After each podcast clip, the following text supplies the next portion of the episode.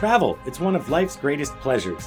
When we journey abroad, we discover new places and meet fascinating people, but we also gain perspective and take on a wider view of the world around us. That was Trevor Ranges, and I'm Scott Coates. After more than 25 years living and working in Asia, we've developed an amazing network of interesting characters throughout the region. Talk Travel Asia is our way of sharing them with you. Plug in and get connected to hot tips, interesting perspectives, and expert travel advice as we cultivate travel insight through intelligent conversation.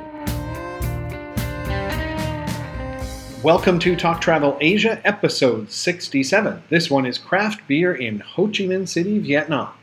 A wide variety of beer styles on offer has been common in Europe and North America for decades. In the case of Europe, centuries. About 30 years ago in America and Canada, craft beer, as it's now come to be known, began to take off. Slowly at first, then about 10 years ago, things really exploded. There's a style, catchy name, and funky label for just about every taste. Asia's been a bit slow to follow, but things are starting to pick up. Ho Chi Minh City, Vietnam is perhaps at the forefront of craft brewing in Asia, with brewers there turning out some delicious varieties. Today we'll chat with a local brewer about the scene, what his team are up to, and why you should visit Ho Chi Minh City if you love craft beer. From Bangkok, Thailand, this is Scott Coates, and with me in person enjoying a cold beer is Trevor Ranges, drinking Hi. a craft beer from uh, the sunny state of California. Okay, Trevor. Well, great. We are beer fans, and we've been talking about maybe doing this episode for a while. Yeah. When was your first kind of exposure to quote unquote craft beer? I really don't know. You know, I was thinking about that the other day. I was like, what kind of beer did I drink in college? Because, you know, Sierra Nevada was around back then. Anchor was obviously around since back then. Okay. And then I realized that back in college, I couldn't afford to drink craft beer. So we were drinking mm. like Mickey's and Old English and, and 40s and stuff like that. Yeah. Um, but right after I graduated from college, um, I was lucky enough to, to get a job uh, with a team running the first U Brew in the United States in Hermosa Beach, California. Cool. So I started brewing craft beer back in 1993, 1994. Um, and then I've really never looked back, and I've always sort of been involved in beer in one way or, or another ever since then. Um, so I've been really happy in recent years that the beer scene has really taken off. And uh, I had spent quite a bit of time in Ho Chi Minh City, and there wasn't much of a nightlife scene at all, really, let alone a craft beer scene. Uh, mm. There was some brewing going on there with the, the whole Czech connection and the Lion Brewery. Yeah. Um, but it's great to hear that the that the home brewing scene is really taking off, or craft beer brewing scene, whatever you want to call it. Yeah, I first encountered let's call it craft. I think it was called microbreweries. Yeah. And in Calgary, Canada, one called Big Rock. It's been open over 30 years, and you know I think their beers are maybe like 20 cents more a bottle at the liquor store, mm-hmm. but they made and make my favorite beer in the world. It's traditional and it's a brown ale. And they were really one of the early ones. And Canada had quite a few of them. And sort of, so when I was in my early 20s, I was already drinking like an Irish red and a brown ale and uh, a, yeah, and a, and a pale, yeah. and they were kind of regular price. And I worked in a bar, and there was those and a few others, but uh, I got a taste for the good stuff. Yeah, and then we moved here, right? And I was right, here 2001. Yeah. You came moved here 2000, 99, 99 and yeah. uh, there was Tony's Brewery. Remember Tony's Brew Pub? you ever go there? Terrible. And uh, there was there was Erdinger had turned into a small microbrew. They yeah. sold that at Don Mueang Airport. Yeah. yeah. and the Londoner used to be yeah. here. Uh-huh. Slim Pickens back in those days. Oh though. man, there was nothing, and really until three, four years ago, right? Beervana started five years ago. Okay, um, bringing in mainly American craft beers, right? Yep, mostly American, but some Japanese, some Norwegian stuff as well. Right. Uh, and now Thailand's really got a taste for it um, and and it's expanded across Southeast Asia. But it's great to hear that, that it's taking off in Vietnam, which has the the most liberal brewing laws. It, seems. Yeah, I was over there in May 2017 working, and I think I hit up six, five or six different like bar slash brew pubs, like some really great stuff. Pasteur Brewing Company is the original one, pretty good. I went to another one called the Winking Seal. East West is like a brand new, very Western kind of place. Heart of Darkness, which hands down my favorite beer in the city. He's uh, the owner's going to be our guest. A bar called Bia Craft, which has like 50 taps yeah, from breweries. All one, local beers. Too, yeah, right? one called Lac, which is really nice. Um, there's another one called Platinum, and then in Cambodia years ago there was Kingdom, which is so-so. There's Chit Beer operating kind of quasi legally. Yeah, I went to Thailand. a new brew pub in uh, Phnom Penh recently. And, oh uh, yeah, yeah. And then there's a distillery. You know, craft spirits is really blowing up uh, for the magazine. Two magazine, we're doing a big rum story. Right, right. So I mean, it, it's happening. I, I mean, it costs a lot of money to drink these beers here But it's nice to have the option, right? Before it was like lager, lager, pilsner, lager. That was it, right? At least there's beginning to be options. Yeah, you know, I think it's great that the home brewing and the craft beer brewing scene is really starting to blow up, and I'm glad that there there is still a bit of camaraderie. You know, I, I think it's a little silly what some of the brewers doing with all these competitions all the time, and they're trying to outdo one another when when they're really just all novice brewers, and, and they should be working. And they're all IPAs. you know, they're not, but but they're making like some lemongrass thing or some raspberry thing, and and Mm. they don't yet understand the subtlety in the art of brewing, and and they hit you over the head with all these adjuncts flavors and stuff like that you know and, and like you said the price i think uh, that they're pricing themselves out of some of the markets because you know i'd rather pay a you know top dollar for a quality imported beer Yeah. um, than overpay for something that's mediocre quality. But the quality's definitely getting better, so hopefully uh, it'll keep moving in that direction. Yeah, well, moving to Ho Chi Minh, I mean, it is more reasonable there. I seem to remember paying about like three fifty to four dollars US for a sixteen ounce American size pint in most places, and it really kind of is fitting that they have this boom on in Vietnam because Bia Hoi, which is fresh beer, has always been served in Vietnam on street corners, on little stools on the corner, like twenty five cents for a quick little glass. People do it, and it's so it's been a thing, and now they're kind of in the forefront of brewing beer.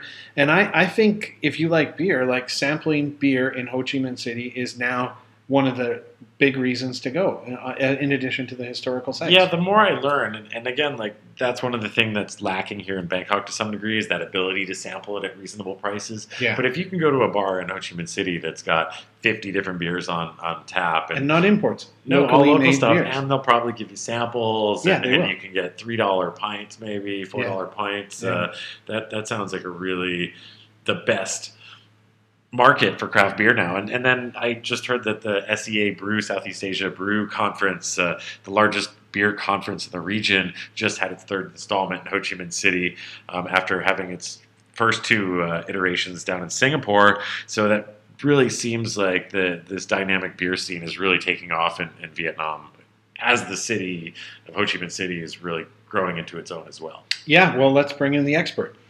Our guest was born in Australia, raised in the UK, and has lived in Asia for quite a while now. A former IKEA executive, he was home brewing when friends tasted his work and insisted that he must start a brewery. John Pemberton opened his purpose built brewery, Heart of Darkness, in Ho Chi Minh City's District 3, where they're serving up very drinkable beer, and he joins us by Skype from Ho Chi Minh City. Thanks for chatting with us, John. Hi, nice to meet you guys. Great. Yeah, I know I haven't quite met you yet. I'm actually looking more forward to, to trying out your beer, but hopefully we can do two birds with one stone sometime. Cool. Sounds like one of you was stalking me in my bar, though. I was, uh, admittedly, in May. We were talking before we recorded. I ended up there like six of eight nights. Uh, it might be a sign of a problem. Well, we're looking forward to your return visit then. Yeah. Well, John, we always like to just start by getting to know how and when people ended up in Asia. So, how and when did you end up living and working in Asia? Um, wow. Okay. There was this lovely Irish lady called Annie who broke my heart, and uh, and I decided I to get far, far away from Hastings, England, where I grew up. And uh, my brother had just come back from traveling, and he was in Taiwan, and he said, "Ah, go to Taiwan, mate. My friends will look after you, teach English, make some money, go traveling, work out what you want to do with your life." So uh, I quit my job at the post office the next day, cashed in my tax return. You could get your money back if you le- work for less than six months. So uh, Okay. I ended up with like enough money for a one-way ticket to Taiwan and hundred dollars in my pocket, and off I went. A hundred dollars? Yeah, and I never looked back. wow. I'm technically still on that same trip. Wow. So how long have you been in Vietnam then? Uh, I've been in Vietnam for a little, Okay. And what took you to uh, Vietnam? IKEA.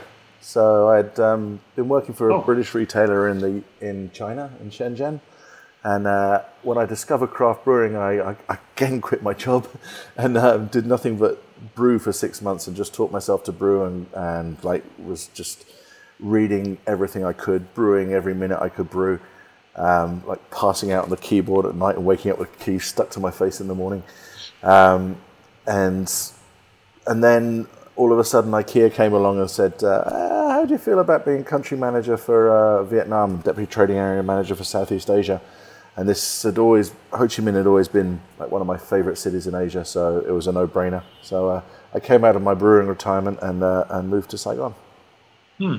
You know, that's really interesting that you, you started brewing here in Asia because, you know, I brewed in the States since the 90s and in the US, um, obviously there's home brewing supply stores and everything. And when I first started brewing in Asia, it was really difficult to get equipment and everything. So, so how was it that you were able to get into home brewing here in Asia? Uh, it was a wonderful friend of mine, Steve, uh, who's an engineer. And, uh, and he, he'd been trying to get me to brew for ages because I'd when I lived in the States, I was in New York from like 96 to 2006 and um, I got really, really into craft beer. And then, of course, I was in China for eight years and seven and a half years in, Steve's like, mate, we've got to brew, we've got to brew, we've got to brew.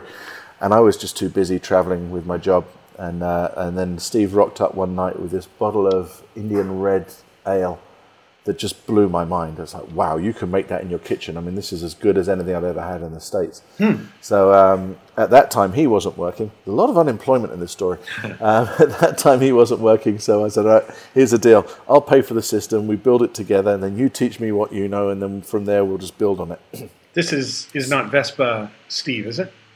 No, no, no, no, no. This is uh, Steve Brown. He's back in back in Ireland now. Okay. Um, so so yeah, so we basically we went and we found out we went around all the big sort of commercial restaurant um, shops and we found ourselves a 100, 100 liter kettle uh, and a big big old gas burner. Um, we converted a 90 liter esky into our mash tun, you know, taking the, the stainless steel braid from the plumber's piping mm-hmm. as our filters. Um, and then we got like a 30 liter sort of commercial kettle that was our, our hot liquor tank and it was all gravity fed system, and um, and we started brewing. Actually, it was it was a pretty kick-ass system. It was really efficient, uh, and turned out some really nice beer. And how long ago was this? This would have been 2014, I guess. Okay, uh, so not long ago. So you really only started making beer like three years ago? Um, about no, it's about five years ago now, right? Oh, okay. Oh, sorry, no, and, no, 2012. I moved here in 13. Yeah, 2012. Ah, right. Okay. Yeah. So, at what led you to make the jump from you know brewing for fun and your own purposes and your friends to kind of doing it on a professional commercial basis? Well, I've been touring with it at that point in China um, because at that point in China there was nothing. There, I mean, we were one of the first homebrewers even in southeast China, in in southern China. Mm. Um, there was nothing happening in Hong Kong at that point. Um, so I was toying with it there, and then of course the IKEA thing came up, and that's not really something you say no to in the sourcing and procurement world. Um, so it kind of put it on hold, and then um, and then when I met my business partner, well, there was another brewery that opened up here, um, who have since become a lot better. But back then, when they first started, they were the first ones, and we were super excited mm-hmm. to have a, a microbrewery here. Uh, so me and my neighbor went down there, and we're trying the beers, and um, an acquaintance of his, Andrew, walked in and we started chatting. First time I had ever met him. And, um, and at one point, my neighbour said, John, your beers are much better than this. Let's go back to your place. so we did. And uh, we were drinking, actually, what's now our Kurtz's Insane IPA oh, was on tap that day. All right. Yeah. And our Piddler's Folly Pale Ale. I had both of those on tap. I had that too. And uh, all right. And uh, Andrew tried them and he was like, my God, oh, mate, we've got to open a brewery. Mm. And um, so I said yes and didn't really expect it to go anywhere. You know, you have these pipe dreams and people say stuff. And then we started creating spreadsheets and we started thinking it all through. And then, being a sourcing guy, I started getting on planes and going to China and started sourcing and finding the equipment. And then it got to that stage of like, right, boys, time to start dumping life savings into a bank account and let's go. We're like, ah, nothing better to do, let's go. So we did. Hmm, and, cool. Uh, and here we are today. And I'm super glad I did. Okay, so how long has the Heart of Darkness been open officially there? Uh, the brewery, the first brew went down on September 26 last year. Um, hmm. And we technically opened the bar at the start of December last year. We're going to make it. Um, we're going to make it Conrad's birthday, which I think is December sixth. We'll make that our official hmm. birthday as well. Oh, okay, cool. So, was the concept always to brew beer and sell it yourself at your own bar? The initial concept was to brew for distribution to begin with, give ourselves six months to sort of get our head around that. I mean, you have to remember that none of the partners right. have ever run a bar, run a brewery, or anything like this before. Mm. Um, so, we figured let's take it one step at a time. And then, I don't know, about six months before we opened the brewery, I sort of walked into a meeting with my partners. I was like, guys, guys, guys, I've had this epiphany. We have to open the bar at the same time. We have to have a flagship bar to promote the brand. And they foolishly agreed with me. so, um, so yeah, we did the whole thing together in unison. Uh, we just got a little few setbacks with the bar, so it was a couple of months behind the, the brewery.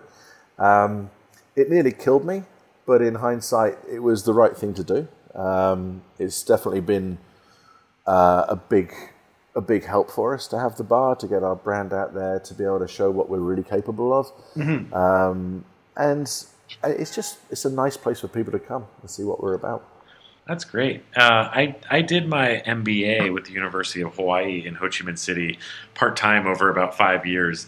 And uh, I always thought Ho Chi Minh City was great because there was the Lion Brewery. There was a couple different Czech breweries. There's like two or three different Czech Yeah. breweries, um, and it seemed like the Vietnamese had some appreciation for good beer. Um, but this was even before I got involved in Beervana and the craft beer scene really exploded here in Thailand.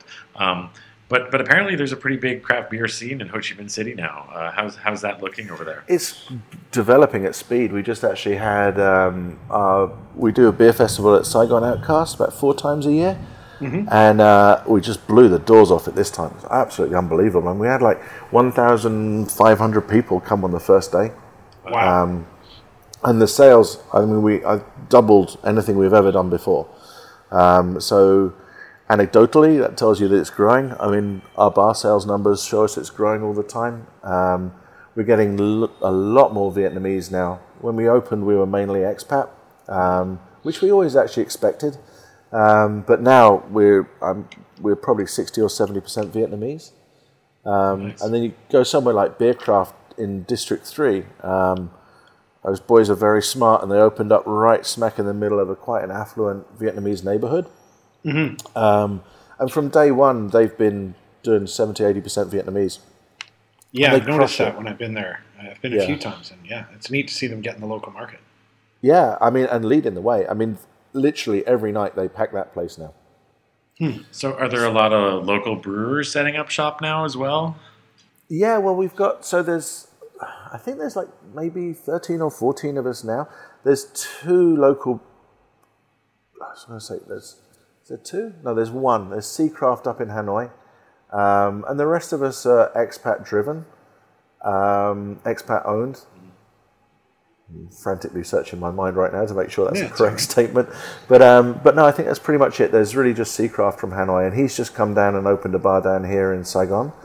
Um, but it's, I mean, it's a booming scene. There's a lot of really, and it's a great scene as well because there's just lots of like-minded individuals um, doing the same thing. So, you know, by definition, we're actually all very similar personalities. So we all get on really well. Uh, so those beer festivals get quite messy. Yeah, what was the festival that you guys just had there last week? What was going on there? uh, Southeast recently? Asia one? Yeah, we had the Southeast Asia um, Brewing Convention conference here, uh, run by Charles from Singapore. That was really good. We basically had all all the brewers and sort of support network from around the whole region come to Saigon. Um, it was an awesome event, actually, really well done. Uh, Charles does a does a good job of it, uh, and then the parties. Oh my God, the networking! It was five days of pure carnage. All good fun. Um, I- I mean, from when I first went to Vietnam, I think back in '95 or '96, I, I really was intrigued by the whole Bia Hoi phenomenon. You know, these little kegs of beer and sitting on a tiny plastic stool on the corner and getting draft for like 20, 25 cents US. Why do you Yeah. think Vietnamese have this beer culture? Like, what do you know about the beer culture? And do you think that kind of translates to the, the boom in craft beer with Vietnamese? I, I don't actually know why they have such a love for beer.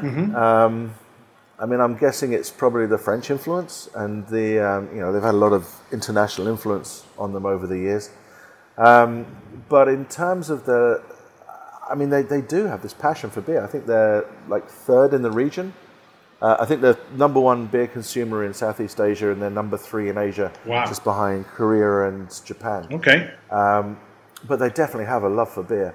So, I mean, the whole when we started this, that was the premise of it. Really, was just like, well, they love beer and they don't have craft beer. So we know that everywhere else in the world where craft beer's been, it escalates and grows really quickly. So why not give it a shot?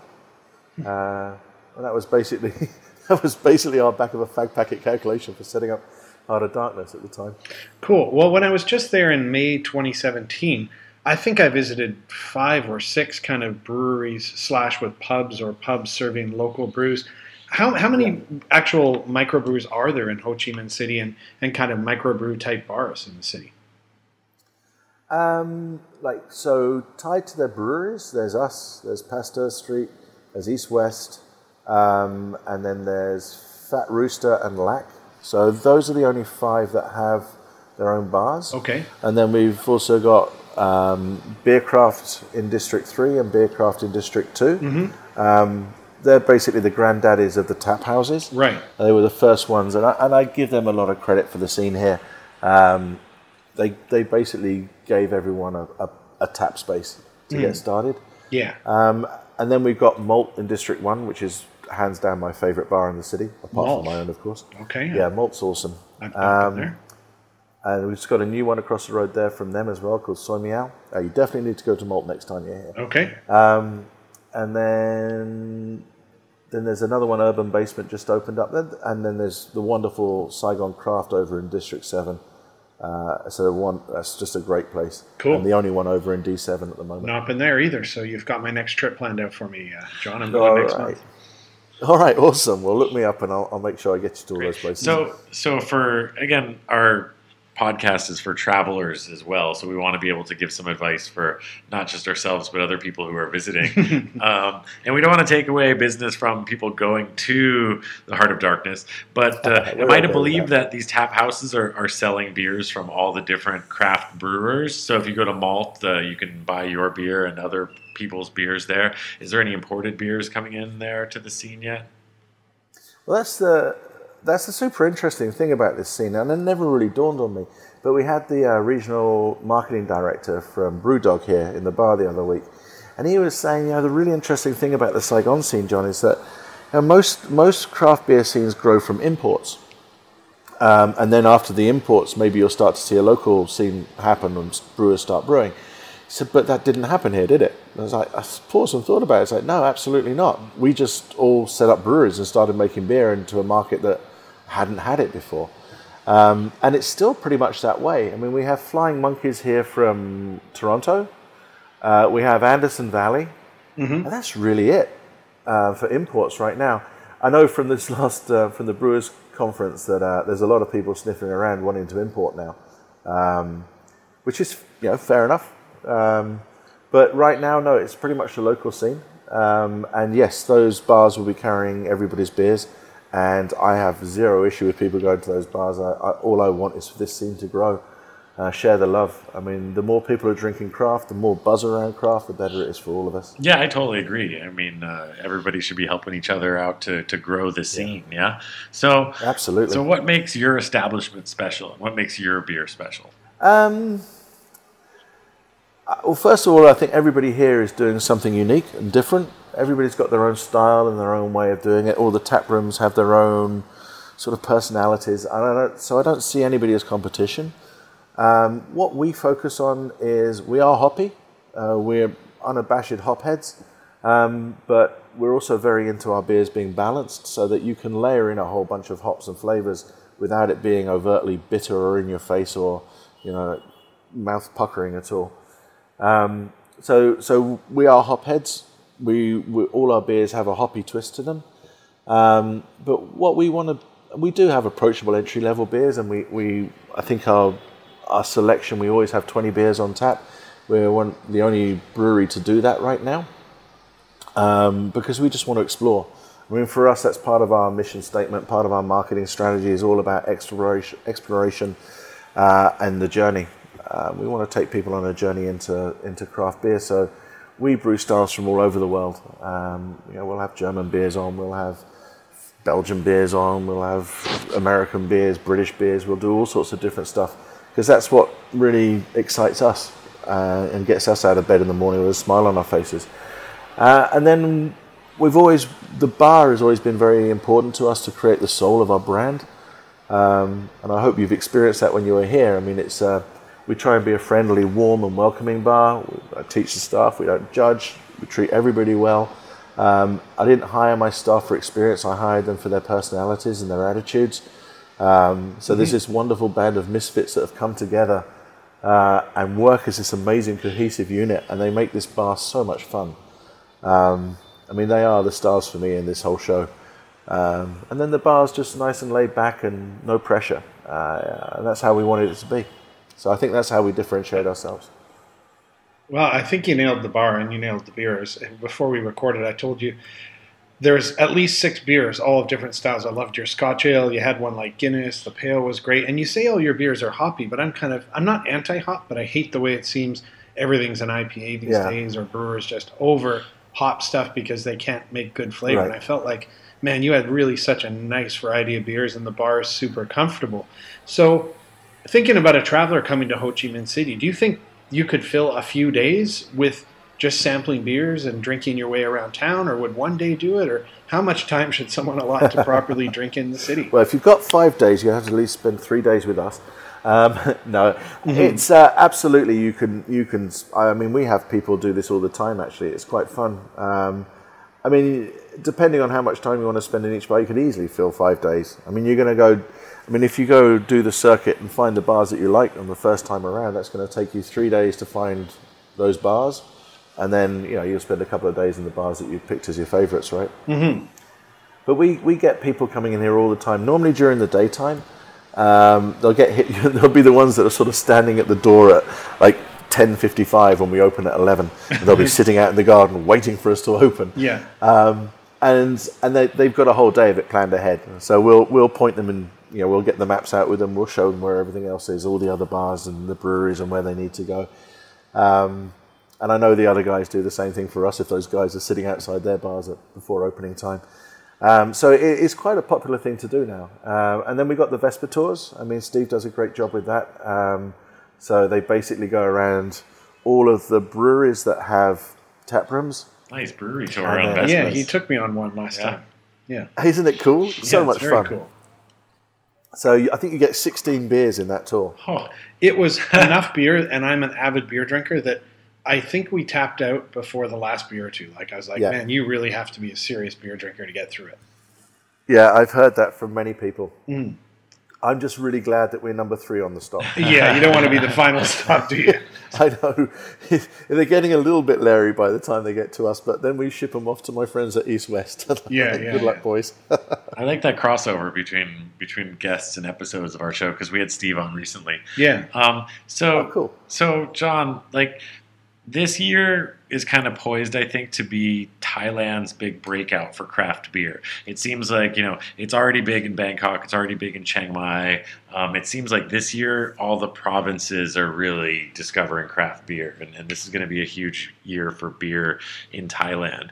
Um, Awesome. do you see that happening quite yet in like Da Nang or Nha Trang or, or some of the more popular tourist destinations? Like when when's the craft beer going to arrive in those parts of Vietnam?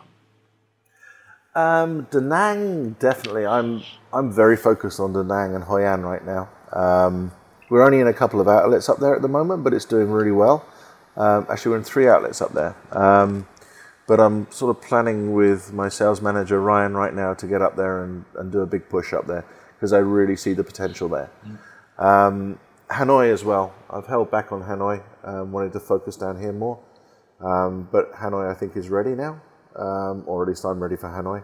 But I do see it happening. I mean, it's not, it's not, we're not as advanced as Thailand right now, um, but we're moving at a faster speed. I mean, I've watched Thailand develop myself over the years, my trips there, um, and I, I, I do believe that it's actually happening a lot quicker here in Saigon. We're also seeing a, a quick shift from the lighter beers over to the IPAs now. And, and that's really only happened in the last couple of, you know, we're only a two and a half year old scene, really. Uh, and to already see people moving that way to the, to the bigger beers, I think is really interesting and tells a lot about what's happening in the scene. Hmm. What What are your favorite beers in Southeast Asia? Like thinking beyond your own bar, what are some of the, the standouts for you? I'm a massive fan of Lac. Um, it's Devil's Lake IPA. Still is a go-to for me if I'm going to cheat on Kurt. Um, and uh, I mean, I love Tay Tay and what they're doing, um, and seeing their evolution Uh, I was hanging out with them the other Sunday, got way, way too drunk with them, and just drinking Tete all day, and it was fantastic. It was just, just a lovely, crushable, easy drinking hot weather beer. Um, East West, I love what they're doing. I love how they're bridging cultures there.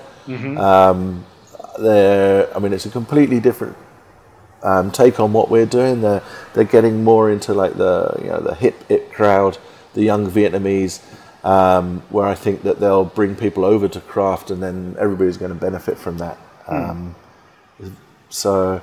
Yeah, and I mean, I love what Bia Craft are doing. I love how they're coming in with their 50 taps now in District 3 and how fair they are. Like, everybody gets their four taps and you just rotate your beers through it. Yeah. Um, I think that's a great way of getting out there to the Vietnamese and, and promoting. Um, my favourite beer in Asia right now is an imported one, though. It's Deschutes freshly, freshly squeezed. Nice fresh squeeze. Um, oh, God, I love that beer. it's a nice one. So, it is, it's fantastic. And it inspired me to start making New England IPAs as well. oh yeah. I mean, obviously, we did our own take on it. Did Was Vast Country on when you were here? I don't think it was, John. Ah, so we've done Vast Country and we've now done um, Loose Rivet as well. Two of my favourite beers in our portfolio. Okay. Just beautiful, but all inspired by Deschutes, so they get full credit. Hey, that's great. And I like the fact that you don't call it a hazy, you call it a New England IPA because I'm originally from Vermont, so I appreciate that. So finally, I understand that you're going to expand outside of Vietnam, that uh, Beervana is going to be importing your beer here to Thailand soon. Absolutely. Yeah, I'm super excited about that. I'm loving working with those guys. They were here for the conference last week and um, spent a lot of time with them. And we, we've spent a lot of time with each other over the over the last year anyway, since we met at the last conference. Um, yeah, I think that's going to be a marriage made in heaven. I'm really looking forward to it, and I'm super psyched to be in Thailand.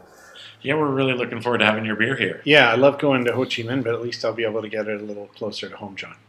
Yeah, we'll also be doing. Um, so we're going to do Hair of the Dog's uh, house beer as well. so very cool. keep your eyes peeled for that.